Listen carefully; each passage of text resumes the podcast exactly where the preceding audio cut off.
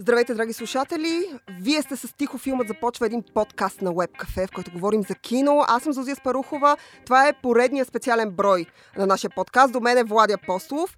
И наш специален гост днес е Павел Пенчев от uh, Getting Shape 3. Само да кажа, че този епизод достига до вас с подкрепата на безалкохолна бира Хайникен 00. Здравей, Павел, как си? Здравейте, много ми е драго да съм във вашето студио. Изглеждаш във форма, само да кажа. Той Влади ще каже, почва да следи този процес много по-отблизо. Аз те виждам за първи път, но ми изглеждаш в много добра форма. Да, Влади, между другото, ме видя наистина точно в първия ден на Get in Shape, така че сега може да кажеш повече впечатления. Абсолютно, мисля, че е изключително вдъхновяваща мотивацията и желанието на Павел, на Павката да, както самия той каза, на 30 да изглежда по-добре от когато изглежда на 20. А, знам, че ти наскоро май а, направи този майлстон, както се казва Да, на, да, да. на модерен български и реши допълнително. Сега ти, ти си изглеждаш много добре, ти си високо, внушително момче с широки рамене, но искаш малко повече мускулна дефиниция, искаш да си по, по, по, по-фитнес ориентиран, включи се в кампанията и а, мисля, че си един от най-най-най-най-най ентусиазираните в колекцията на от ентусиазирани а, личности, 6 човека, които искат да вдъхновят още повече 66 по 6, а, да тренират, да влязат във форма, да отслабнат, да бъдат по-бързи, да не изглеждат като новите лица на една определена а, кампания и компания за Бельо, която си представи новите лица и Да. това е шок. Нали, ние правиме анти това нещо. И поради И- тази причина днес говорим за известни трансформации Точно на да. а, известни актьори, а независимо дали те са отслабнали и напълнели а, за роля, независимо дали в крайна сметка това се е случило извън филм и не заради роля. И разбира се, моята любима част са трансформации на хора, които са влезли в нестандартни образи, независимо дали говорим за известни личности или говорим за някакви уродливи същества. И когато Влади каза, че ти от 20, искаш да изглеждаш на 30 по-добре, отколкото на 20, аз се сещам за една актриса, която според мен са и двамата знаете за кой говоря, нали? Една актриса, която според мен вече е на около 50 или минала е 50, не съм сигурна, иска да изглежда и тя като на 20, което според мен унищожи красивото й лице. Това е Никол Кидман която в последните години, не знам а, какво е вашето впечатление, но там трансформацията отива към, към, към лошо, ако мога така да се изразя, в последния сериал, в който аз се гледах. А, Отмяната. Отмяната, а, тя е толкова, толкова изгладена, толкова опъната, че до нея Хю Грант изглеждаше като някаква баба. Не Да, да... има го, има го този момент наистина. А, но това е, може би е някакво такова м- влияние на Ти, нали, стария няма Холивуд. Се, няма да се подадеш на това, нали? Надявам се. Не, въпреки че, честно да ви кажа, когато става човек на 30, а, си мисли постоянно за тези първи признаци на стареене. И със сигурност при някой преекспонира този момент. Не, психологически си е много важно, а, обаче аз не искам да оставаме с впечатлението, че Зузи спомена Никол Кидман като е 30 годишна. Никол Не, Кидман тя не е. на 54. Да. нали, има малка разлика. Но е много разлика. интересно. Онзи ден попаднах на иц- адски ранни снимки на Никол Кидман, примерно на 19-20, където тя не, сега не искам да, изглежда, да кажа, че изглежда като едно провинциално момиче от а, сред кенгурата там в Австралия, където май е израснала. Мисля, че е роден в Хавай или нещо такова.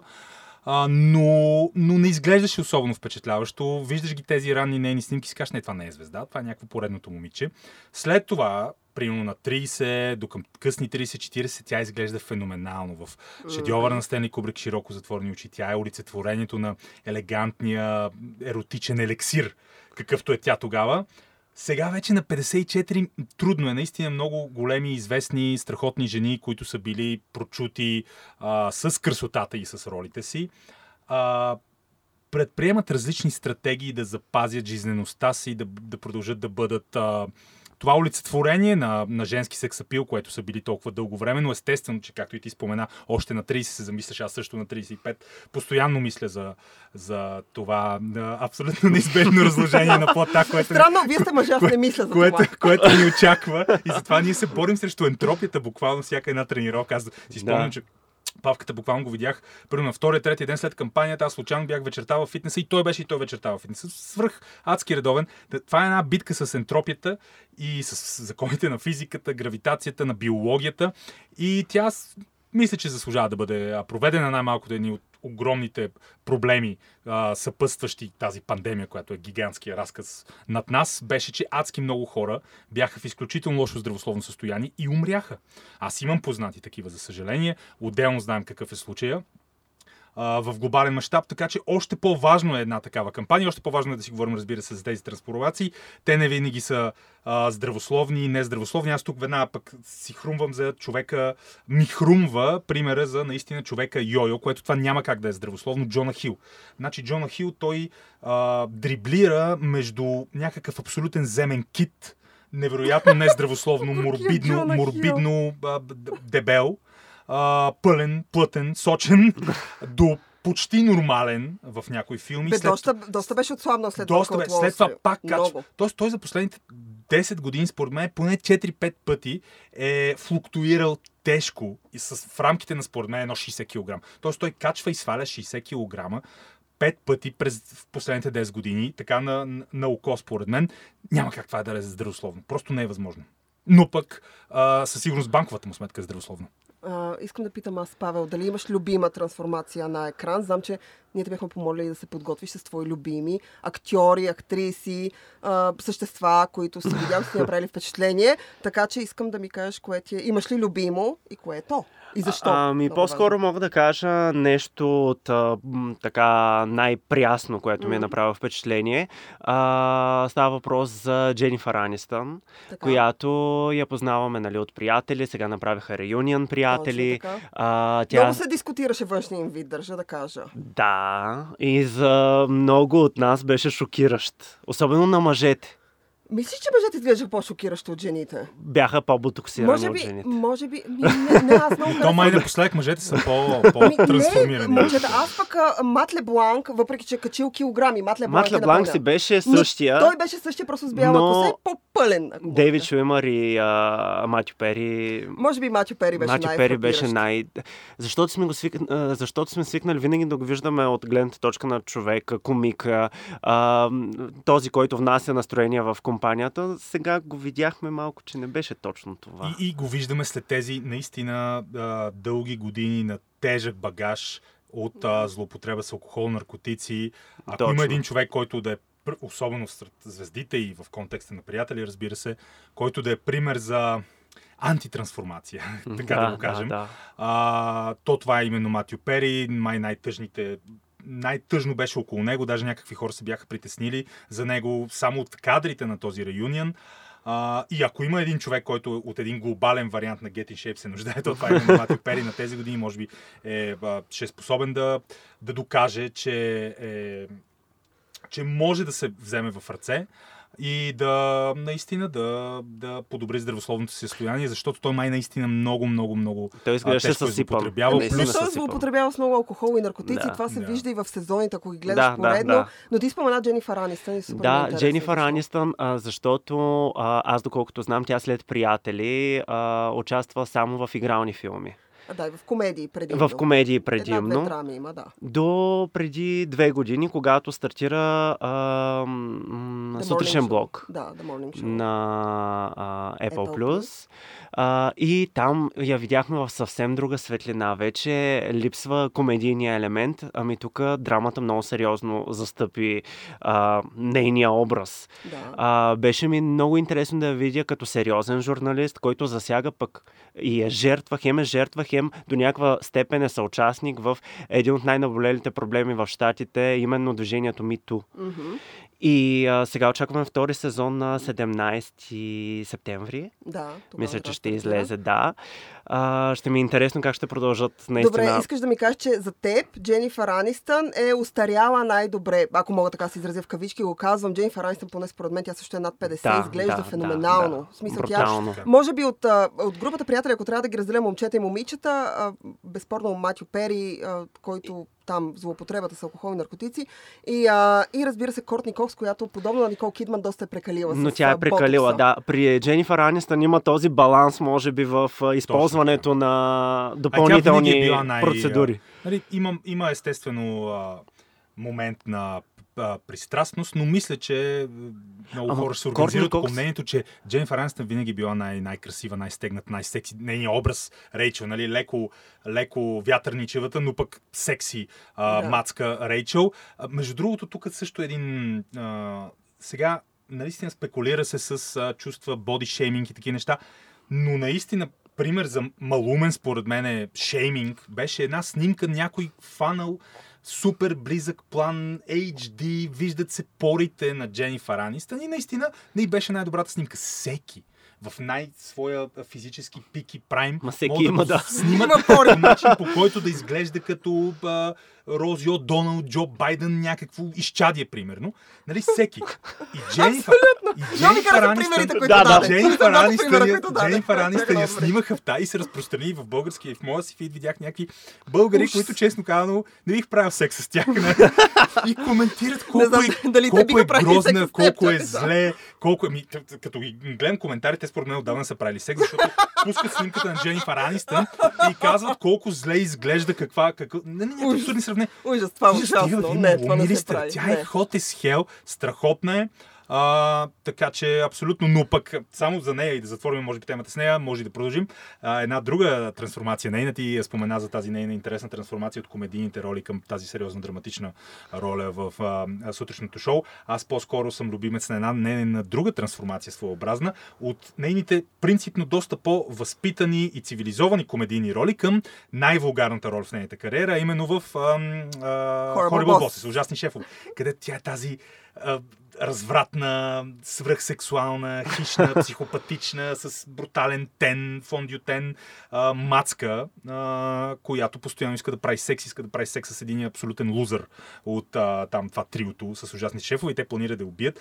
Та, това е любимата ми трансформация на, на Дженнифър Анистър, защото там тя наистина дава най-най-най пълна изява на А тази повярва ли тогава, стайна сексуална енергия. Абе, не знам дали и повярвах други, други, други процеси. се. Не, аз смятам, аз смятам, че там, тъй като комедията супер е много хиперболизирана, смисъл ти на. Колин Фарел не вярваш, който играе някакъв плешив дебел Да. чичо, но както и там. Но като говорим за трансформация, аз да ви кажа една от... А... Тя не е шокираща, но аз лично, когато гледах филма и след което видях актрисата, как изглежда в действителност, бях леко очудена. Това е Рене Зелуегър. Малко хора я споменават, когато говорят за трансформации. Но това е, тя е отново австралийка, жена, която, когато прави най-известната роля, в смисъл ролята, която прави комерциална звезда, дневникът на Бриджит Джонс, тя всъщност трябва да качи килограми. И тя решава как да ги качи, тя решава, че просто ще яде нездравословна храна, ще тъпче от сутрин до вечер и в крайна сметка тя качва килограми. И е, съответно хората се запознават с нея за първи път. Имам предвид комерциалната публика. Се запознава с нея за първи път, като я вижда като една леко дебеличка, нескопосана, много чаровна, много симпатична бундинка.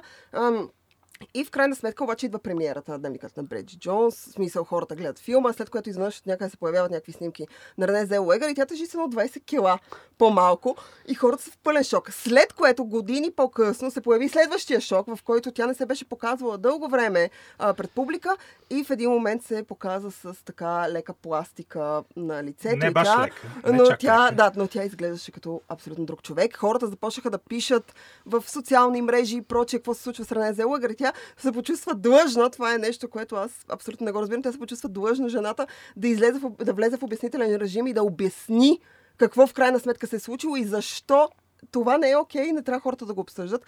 И тя ми е една от... Винаги, когато хората се сещат за трансформации, те се сещат за, нали, когато говорим за отслабване и напълняване, те се сещат за някакви фрапантни случаи, каквито са Крищан Бел, който е мастера на това, Робърт Де Ниро, ние сме говорили с момчетата и преди по тая тема. Но малко хора всъщност се сещат за хора като Рене Зелуегър, за Майкъл Фасбендър, който ми е много любим в Глад, където той сваля страшно много килограми, за да игра който прави гладна стачка. А, Крис Прат, който ние Да, споменахме да, преди да. записа, който от дебел шишко в крайна сметка се превърна в човек, който да отиде и да изиграе супергерой, за да го направи. Той трябваше да свали страшно много килограми, не просто да ги свали, ами да направи плочки по, по, по корема. И си спомням шока на всички, когато той пусна тази снимка в Twitter и я сложи до снимката си от преди една година, където той е, как да кажа, по-дебеличък. Направи- Искам такава снимка и от теб да видя. Дано, ще има доста време до Тогава, тогава. ти но- никога не си бил в ранната фаза на Крис Прат, защото той наистина изглеждаше отвратително. Но не, Да, не, да, всъщност аз толкова драстична беше неговата трансформация, а и вярвам, че той стана много по-известен, а, че Мгм. много хора си, включително аз мислех, чакай бе, аз то другия го знам. Помня го като лице, като чкембе, като тяло, но това е друг човек, това са два, две различни личности. Да. а те били една и съща лич, а, личност, Крис Прат. А, наистина много, много любопитен. Само за Рене Зеле, Зе- Зелеуегари, Зелуегър. нейната промяна, нейното ново лице и обяснението след това. Подобно нещо се случи и с Ума Търман, която в един момент на една премиера излезе с едно драстично друго лице и пак коментари, а, приказки, тя пак някакво обяснение даде. Между другото, понякога, когато се правят нали, много хора според мен знаят по-добре от мен, аз по-лъжки ще го обясня, а, но когато се правят определени вид ин, интервенции, филари, изглаждане, изчистване, временно лицето наистина може да се промени много, защото това са едни инжектиране в мускулите и след това пак да се пак да стане малко по-нормално. Да слегне, вече нали? По, да, да слегне. Но ако те штракнат в момента, в който си... «Е», Това ли, ако си представяш нещо е такова. Тоест, ако те штракнат, ако си знаменито си, те штракнат в преходния момент, в който си правиш нещо и още не е нормализирано и слегнало и става ужасяващо. Те И трябва да им казват кога са могат вече да се страдали. показват. Ама не сте ли щастливи, че не сме знаменито си, сакът сме си наблъскали ботокса преди този брой, никой няма ни види, няма ни разпознае по улицата, какъв кеф е това, Павка, моля те кажи. А още някоя друга любима трансформация, освен Дженифър Анистън, вече обсъдихме.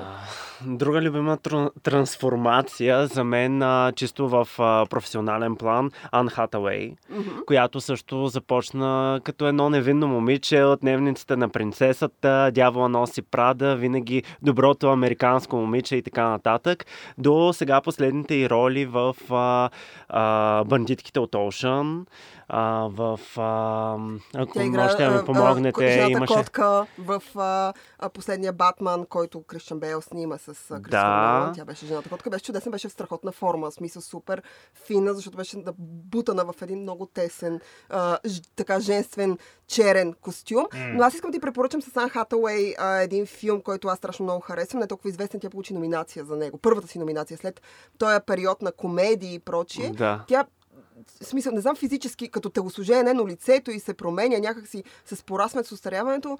Rachel Getting Married се казва, където тя играе алкохоличка, която отива на сватбата на сестра си трябва да прекара един а, уикенд с а, семейството си, за да присъства на сватбата на сестра си и в крайна сметка тя е в депресия.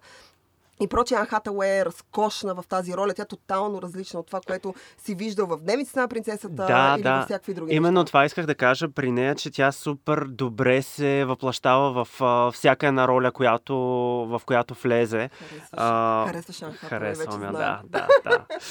А, и а, наистина, когато я гледаш дори и като злодей и вярваш, толкова, толкова добре го прави. Добре, аз момчета искам да ви попитам, какво мислите за трансформациите, които се случват чрез грим и протези? Аз смятам, че е изключително трудно да се играе с, а, а, с грим и протези. Отново ще се върна на Никол Кидман, която прави една от любимите ми трансформации на голям екран, именно с протези и за мен тя изглежда неузнаваема. Аз тогава си спомням, че учех още в надфис, филм излезе по кината, филма Часовете. Тя играе Вирджиния Улф. И там онази сексапилна, защото това е в този период, за който Влади говори в пика и т.е. когато тя е най-красива, най-сексапилна, разкошна и прочее. Точно в този период а, тя приема ролята на Вирджиния Улф. Те слагат единствената промяна в нея, в смисъл, която гримьорите правят е физически те слагат една протеза на носа, за да изглежда той по-остър и да имитира Мгм. този на авторката. А в крайна сметка тя боядисва косата си, за да изглежда по-кафява, не естествен, естествен цвят е по-червеникав, рижав. А, и всъщност цялата й физика, начинът по който тя се държи, обраното и, обраната игра, едни дълги, защото тя е една дълга, тънка жена, обраните и крайници, тия едни торбести дрехи, в които те облича, изглеждат два пъти по-слабо, отколкото е. Страшно много харесвам Никол Кидман в часовете и за мен това може би, в смисъл, тя има разкошни роли, но като, когато говорим за трансформация и то добра трансформация, чрез грим и чрез актьорска игра на екран, смятам, че тук Никол Кидман е моя, един от моите фаворити, абсолютно и безспорно, с малко грим, така много силен ефект. Не знам дали са гледали часовете. И двамата ги гледат замислено към пода, което значи, че не са. Много ми е женски този филм. Не, ще! Гледал съм часовете, естествено, О, че... о, какво клише беше това? Естествено, че предпочитам шедьовъра на Марк Лестър от 1985 Командо с Арно Шварценегер, отколкото часовете. Разбира се, на Стивън Долдър ли беше часовете? Да. То, Стивън Долдър е си един от, един от добрите режисьори, които аз не харесвам, примерно. О, Но пък не искам да разочаровам Павката, иначе ще да му кажа, че Ян Хатове не я харесвам. Но пък Да. значи папката няма се разочарова, не се Даже не я понасям, но... да, даже, даже не я понасям, но... А, но си признавам, че ме впечатли, поне тогава, сега предполагам, че изключи в момента, в който я видя, но ме впечатли в клетниците. О, а, да. като говорим за трансформации, там наистина тя беше абсолютния апотеоз на страданието, на жертвата, на, на, на бийте ме, искам да ме бият и да плача и вие да плачете с мене, сополи, слус, телесни течности. Добре направено обаче, добре направено. Там също един от големите трансформатори на нашето време участва, разбира се, в ключовата роля на Жан Валжан, Хю Джакман, който постепенно ставаше все по-здрав и все по-нацепен и все повече вени, все повече плочки за всеки следващ Хиксмен, докато накрая, нали, като един вече стар дядо, макар и на, на, набуцан а, умря в Варколака, който не знам защо моите приятели комикс фенове смятат за сериозен и добър филм. Той е Аз смятам, че е абсолютна простотия. Хубав смисъл, хубав филм. хубав. Берли гледаем. не, не, става за гледане, не е, не е добър филм. Наценен, тежко Аз мога да го наценен кажа филм. като човек от НФЛ на комиксите. Хубав филм. Тежко, тежко наценен филм, но трансформацията на Хю Джакман през годините също е страшно интересна и той е абсолютен пример за човек, който през годините поддържа топ форма. Сега тук има един много тънък момент, който трябва да споменеме. Тия горещи трансформации, които не са отслабвам или искам да приличам на това, а искам да стана мускулест, мускулест супергерой, защото това е да суперхиро епохата и много мъже най-вече а, се смазват в залата. Дори този абсурден а, комик Комал Нанджани, който винаги е приличал на най-вздухания периферен образ с гъстите черни вежди, с коремчето, никаква мускулна маса и така до 43-4 години. И изведнъж излиза фотосесия на това, който прилича на едно всеки момент ще излезе на сцената по бодибилдинг състезание. Вени, ramена, плочки, очевидно неестествена а, трансформация, очевидно тежко вдъхновена от сериозни хормонални стимуланти. И когато, нали, в коментарите му казаха пич, смисъл.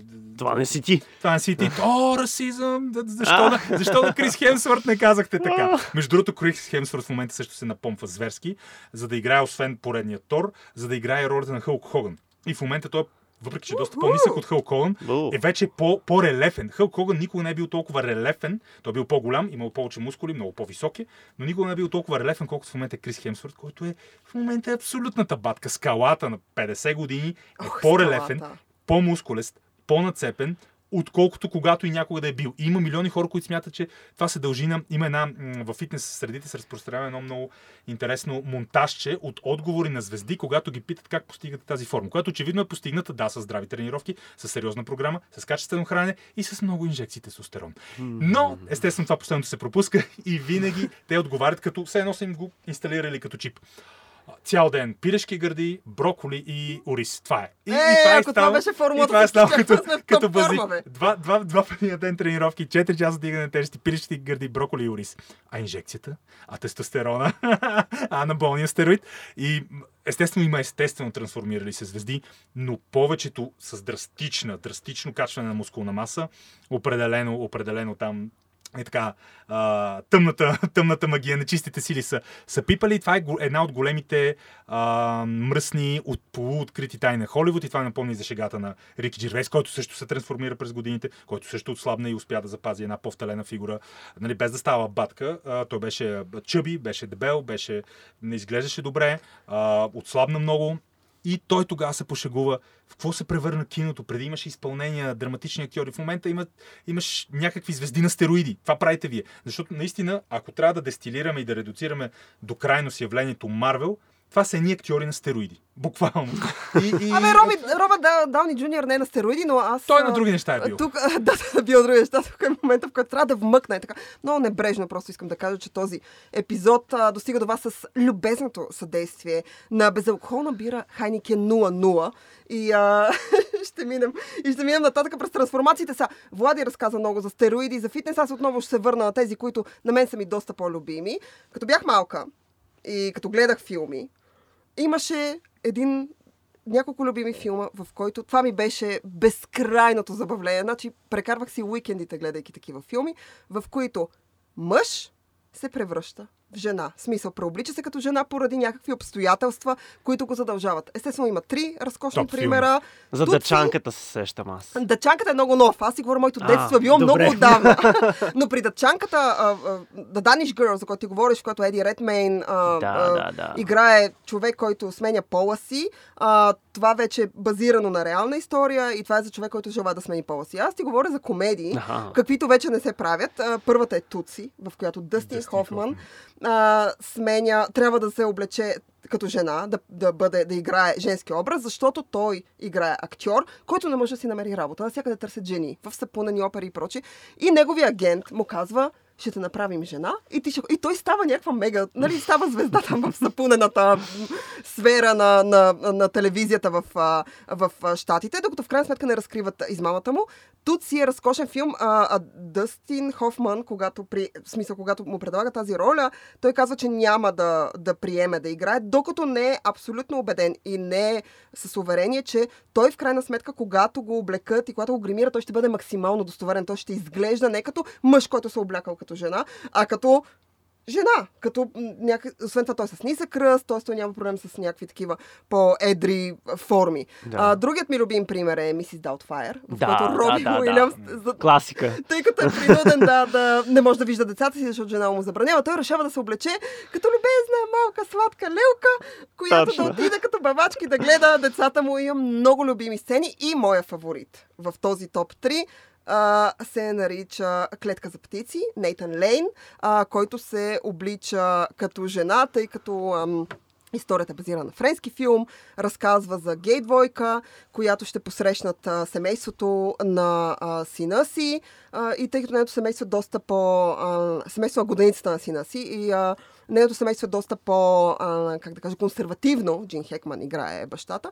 И те решават, че просто ще покаже само бащата. В смисъл само единия, Робин Уилямс, а Нейтан Лейн, който е другата част от двойката, просто ще бъде зафичкан някъде. Той е ужасно обиден, той е супер смешен. В крайна сметка, ако при Дъстин Хофман в Туци а, ние имаме максималното доближаване до реалистичен образ, т.е. до реалистична, силно гримирана, малко по-театрална и малко по-едра, въпреки всичкото жена, в а, изпълнението на Нейтан Лейн в а, Клетка за птици, което е много така по-театрална комедия, се търси именно обратното. Тоест, през цялото време, дори зрителя да е изпуснал някаква част от началото, т.е. от а, ситуацията, как се стига до момента, в който Нейтан Лейн влиза на вечерята, облечен като жена, а, а, той има за цел да изглежда като мъж, който е облечен като жена. И смешката идва от там, че Джин Хекман, който през цялото време ужасно сериозен, страшно много харесва дамата в другата двойка и е страшно впечатлен от нея. Иска да си говори през цялото време с нея. А той е някакъв страшен консервативен, нали, глътнал пет бастуна човечец. Джин Хекман е разкошен, Нейтан Лейн е разкошен, Робин Уилямс, Калиста Фотхарт, която аз не понасям по принцип, дори Фали Макбил, който ми е много. Тук играе, тук играе чудесна а, млада дама. А, така че целият филм не знам дали има човек, който не е гледал клетка за птици, но там ми е една от любимите трансформации. Аз бях много, много вдъхно... В смисъл, супер се впечатлявах като дете от това, че взимат някакъв мъж, който е Дъстин Хофман, нали, аз не съм знала кой е Дъстин Хофман, но Дъстин Хофман го взимат и той се облича като жена, изглежда като жена и аз през цялото време се взирах в екран и се опитвах да открия грешки. Къде той са мъжките ще черти? изпусне и ще си личи, че е мъж, ще си личи, ще си проличи. В крайна това си проличава абсолютни шедьоври, разкошни филми. Това са ми мега любими трансформации, мега любими филми. Гледала съм ги безброй пъти. Даже ме е срам да кажа колко, че хората ще решат, че само това правя. Така че, така че от стероидите, виждате ли какъв плавен преход? направих Клетка за птици и като пиеса е естествено е страшно успешен. За мен е лично най... Въпреки, че има много струмен диалог, разбира се.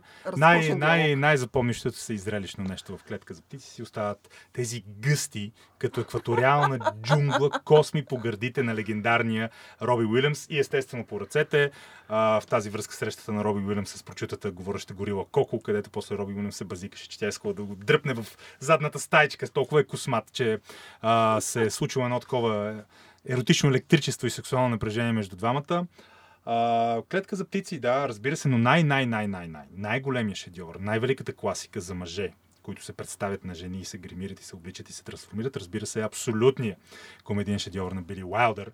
Някои го предпочитат горещо, където Джак Леман и Тони Къртис а, се преобличат а, като жени и разбира се, това е филм с наистина, наистина и до ден днешен няма Анджелина Джоли, няма тайна най-най-най-великата сексуална икона, най-разкошната блондинка в историята на Холивуд Мерли Монро. Но ти кажи, братко, още някоя такава трансформация, която те е впечатлила. Аз мога да- Анистън, Хатауей. Виж, виж, какви, виж какви женки избра. Той Ма- има афинитет към специфичен тип Ма- женки. Е, не, не, Анистън, примерно, ако Анистън по скалата от 1 до 100, ако е Има скала от 1 до 100 ли? 96, е, защото това е 1 от 10 не е достатъчно. Ако е 90 и няколко, Ан Хатауей, не знам, 62. Ай, извинявам се. И сега и така хата ме поглежда Влади и казва от едно до 100, Влади е някъде в Не, а В интерес на истината с къса коса «Това е бял наистина не е нещо се маха». впечатляващо.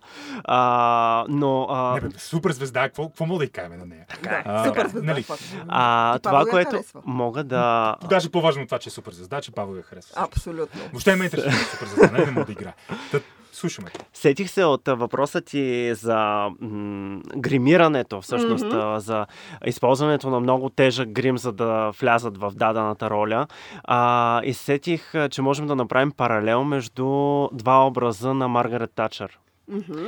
Един е с Iron Lady, Мерил Стрип. Мерил играе, Стрип, Да. а другия е с а, Короната. Да, Джилиан Андерсън Да. я изигра. Коя от двете харесваш повече? Мерил Стрип. Харесваш, предпочиташ Мерил Стрип в този Да, образ. да, да. За мен тя изигра много по-добре образа. При а, короната беше по-скоро малко м, пресилено. Специално за мен. Аз го казвам, нали, като човек, който не е толкова навътре в нещата, като вас. Ма няма нужда въобще. Не, А, няма аз го казвам напротив, като въпрос мнение. е- Точно като зрител, Да, да го гледаш и да кажеш това ме кефи, това не е точно моето. м, малко преиграваше, наистина, с а, начина по който говори Маргарет Тачър, с нейната стойка, с а, дори физиономията и така леко Да, тя е изкривена, специфична, нали? да кажем. Да. Хора, които са гледали речи на Маргарет Тачър онлайн, може да, Да, да, забележат, да. че е изключително специфична. Докато като Мерил. Стрип доста по-автентично за мен изигра ролята. Е, Това, между другото, според мен е ужасно трудно да, да трябва да влезеш в образа на истински човек, който Да. е съществувал или наскоро, какъвто е случай с Маргарет Тачър. Сега, аз не си спомням точно кога Например, за Лейди но- Даяна никой не може да влезе в образа. Не знам, до сега всички филми, които съм гледал, където някой играе Лейди Даяна, никой не се справя. Ни, никой не ти харесва. То май не е имало и голям филм. А, а, по сериалите. Да, Но не знам, не знам, скоро, така като гледам холивудския пейзаж, скоро може да има нещо по-убедително. Ще има, ще има филм. Крис Рок, например, може би ще играе, Не. или Упи Голдбърг, като нищо. А, Кристен Стюарт. Кристен Стюарт ще играе а, Леди Даяна съвсем скоро. Подготвя се филм. Тя ще влезе. Мен ми е много интересно как Кристен Стюарт, която аз... Да, да. Аз харесвам много като актриса. Някакви зли като езици от а, приятелски наши сайтове я определи, опред, определят като дърво. Да. Аз не съм изцяло съгласен с тях. Аз Аз, съм частично съгласен. Тя не е чак дърво, но в, никакъв случай не е особено пластична актриса, която разчита на а, емоционален а, рейндж, как пак казвам на модерен а, български. Май на, на нея ще си остане най-единствената читава роля в Паник Стая, където е дете и никой не знаеш коя е Кристин Стюарт. с, с Джоди Фостер на Дейвид Финчер. Та, не знам, Кристин Стюарт не е добра актриса. Не е добра. Не, аз, аз я харесвам и гледала съм няколко неща с нея. Сега очаквам като а, Леди Даяна. Супер ми е интересно. Ще е но съм интересно, съгласна, да. Но съм съгласна с теб. В смисъл, поне за мен, когато играеш, отново казвам, човек, който е съществува и то наскоро. А ти си представи какво е на Оливия Колман, защото спомена короната, а, която играе Елизабет II, която Да. все пак е още жива и може да седи и да се гледа по телевизия «О, тази тук. Защото, айде, при Клея Фой, която е доста по-млада, нали, някакси младостта, може би Елизабет II, която е на близо 90 или е на 90. Тя може и да не помни как е било. Да, но, но сега по-скорошните моменти с, а, Мар, а, с Маргарет Тачър и прочее. Близките представи си- 20-30 години със сигурност, да, са а, доста по-силни и ние си ги спомняме най-малко. Не, мен ми е интересно, като стане на 130 след известно време. Има, Елизабет няма. II и още действаща кралица. Кой ще я играе на 130? Къде ще намеря? Това наистина е този не de-aging, процеса, както стана за ирландеца и подмодиха Дениро и Пачино. Ще има проейджинг. Ще вземат някаква актриса, примерно на 70, на 80 и ще я застарят допълнително, за да играе 120 годишната а, Елизабет II, което ще бъде адски интересно. Добре, имате ли любим актьор, който е влязал в образ на известен човек, на човек, който, независимо дали говорим за политик, а, комедиант или прочие, нали, някаква известна личност, има, напоследък така си има, има такава голямо обръщане към биографични драми. и мен ми е супер Биографичния интересно. за Рей Чарлз си спомням, че О, беше велико, да. Това Да, наистина беше. да. Да. Това беше страхотно.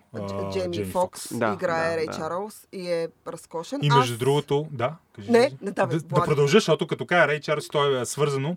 А, в същата година, всъщност, а, той спечели и победи Ди Каприо, който тогава се превъплати в друга а, страшно известна личност, макар и доста по-голям учелник, а, Хауърд Хюс, а, магната от 30-те. А, и си спомням, че тогава поредната приятелка на Ди Каприо, поредния модел, беше казала, че Ди Каприо е заслужавал, нали, а не Джейми Фокс, но не намеси малко там.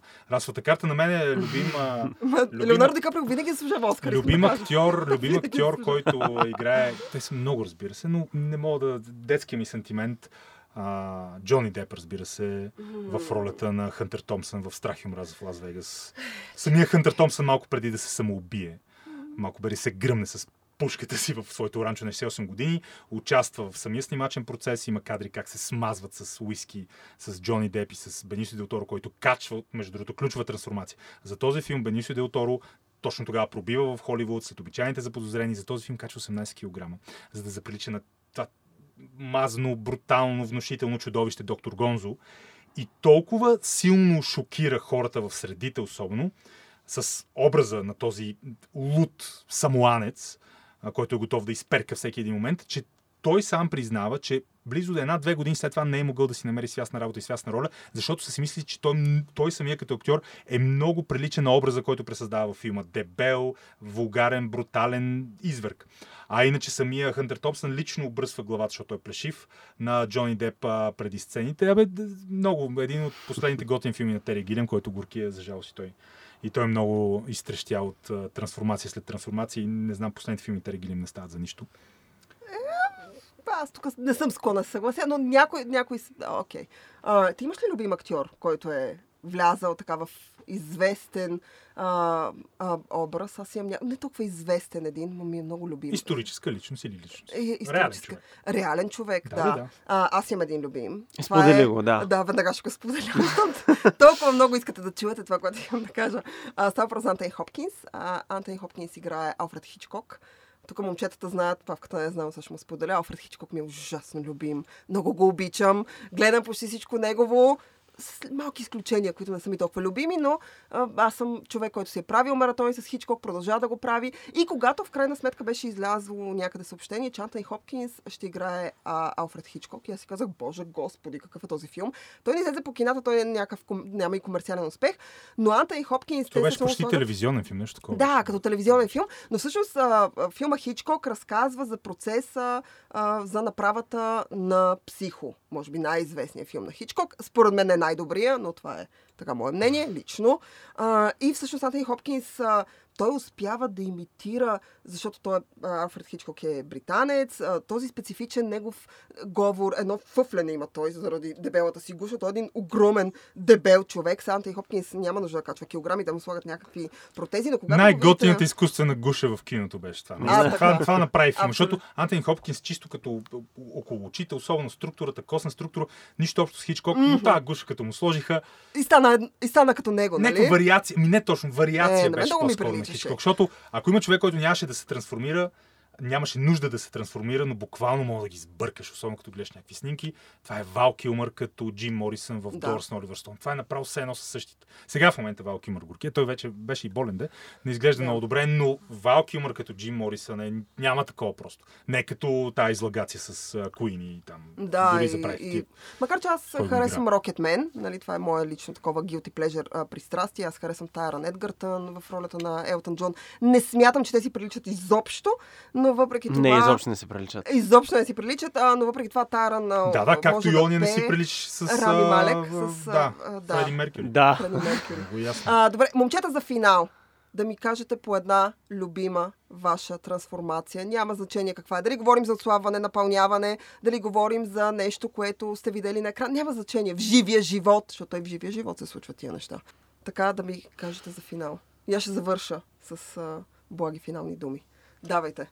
Ами виж, аз а, отново ще вкарам в а, арсенал си най-бруталното клише в жанра, но Скорсезе си е Скорсезе и Mm. колкото и в момента да ме отвръщава публичната персона Робърт Даниро, неговата трансформация в Джейк Ламота, когато почти става професионален боксер, след това качва 18 кг в, или там 14, няма значение колко са били, Доста В- са, доста са. преяждайки в най-скъпите френски и италиански ресторанти, за да заприлича на прасето, което е късния, а, опустошен, пречупен, а, анималистичен бяс Джейк Ламота в финала на кариерата и живота си, си остава и остава е, Разярение бик е един от най-великите филми и просто тази трансформация като ключова част от самия Разярение бик е нещо, което винаги ще ми бъде а, на сърцето и там го има и двете. Там го имаш актьор, който става абсолютен атлетичен звяр и постига не get in shape, а get in uber shape а, форма, до човек, който на финала на филма е, е,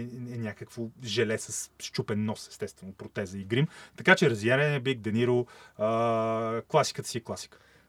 Чакам павка сега да кажа още някоя женка. Да. Която е казвай, давай, знам. Ами не, аз пак ще кажа в случая Мерил Стрип с а, Желязната леди, просто защото наистина буквално успя да влезе в лицето на Маргарет Тачър и да говори като нея, да се м- държи като нея, всяка мимика, всеки жест беше автентичен. Чудесно. Аз пък ще кажа един така за кеф а, а, Майкъл Китън в Beetlejuice, който аз страшно много харесвам. Той е абсолютно неразпознаваем, вярно, с много грим, но той е много театрален. Обичам Майкъл Китън и до днес, гледам го в абсолютно всичко. Чакам Beetlejuice 2 и с това аз, Влади и Павката ви казваме чао. Влезте във форма, бъдете във форма. Този епизод се излъчи с любезното съдействие на Хайникен, безалкохолна 00.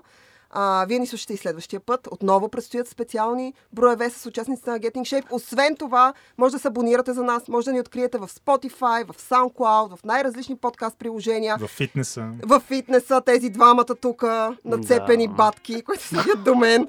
А, и а, освен това, ви апелирам така да се абонирате и за новия подкаст на WebCafe, първа страница. В новия епизод при Темси Антон а, специален гост е Захари Карабашлиев. Аз нямам търпение вече да го чуя. Уху, да. А, така че с това, сега заедно тримата, казваме чао. Едно, две, три. Чао! Чао!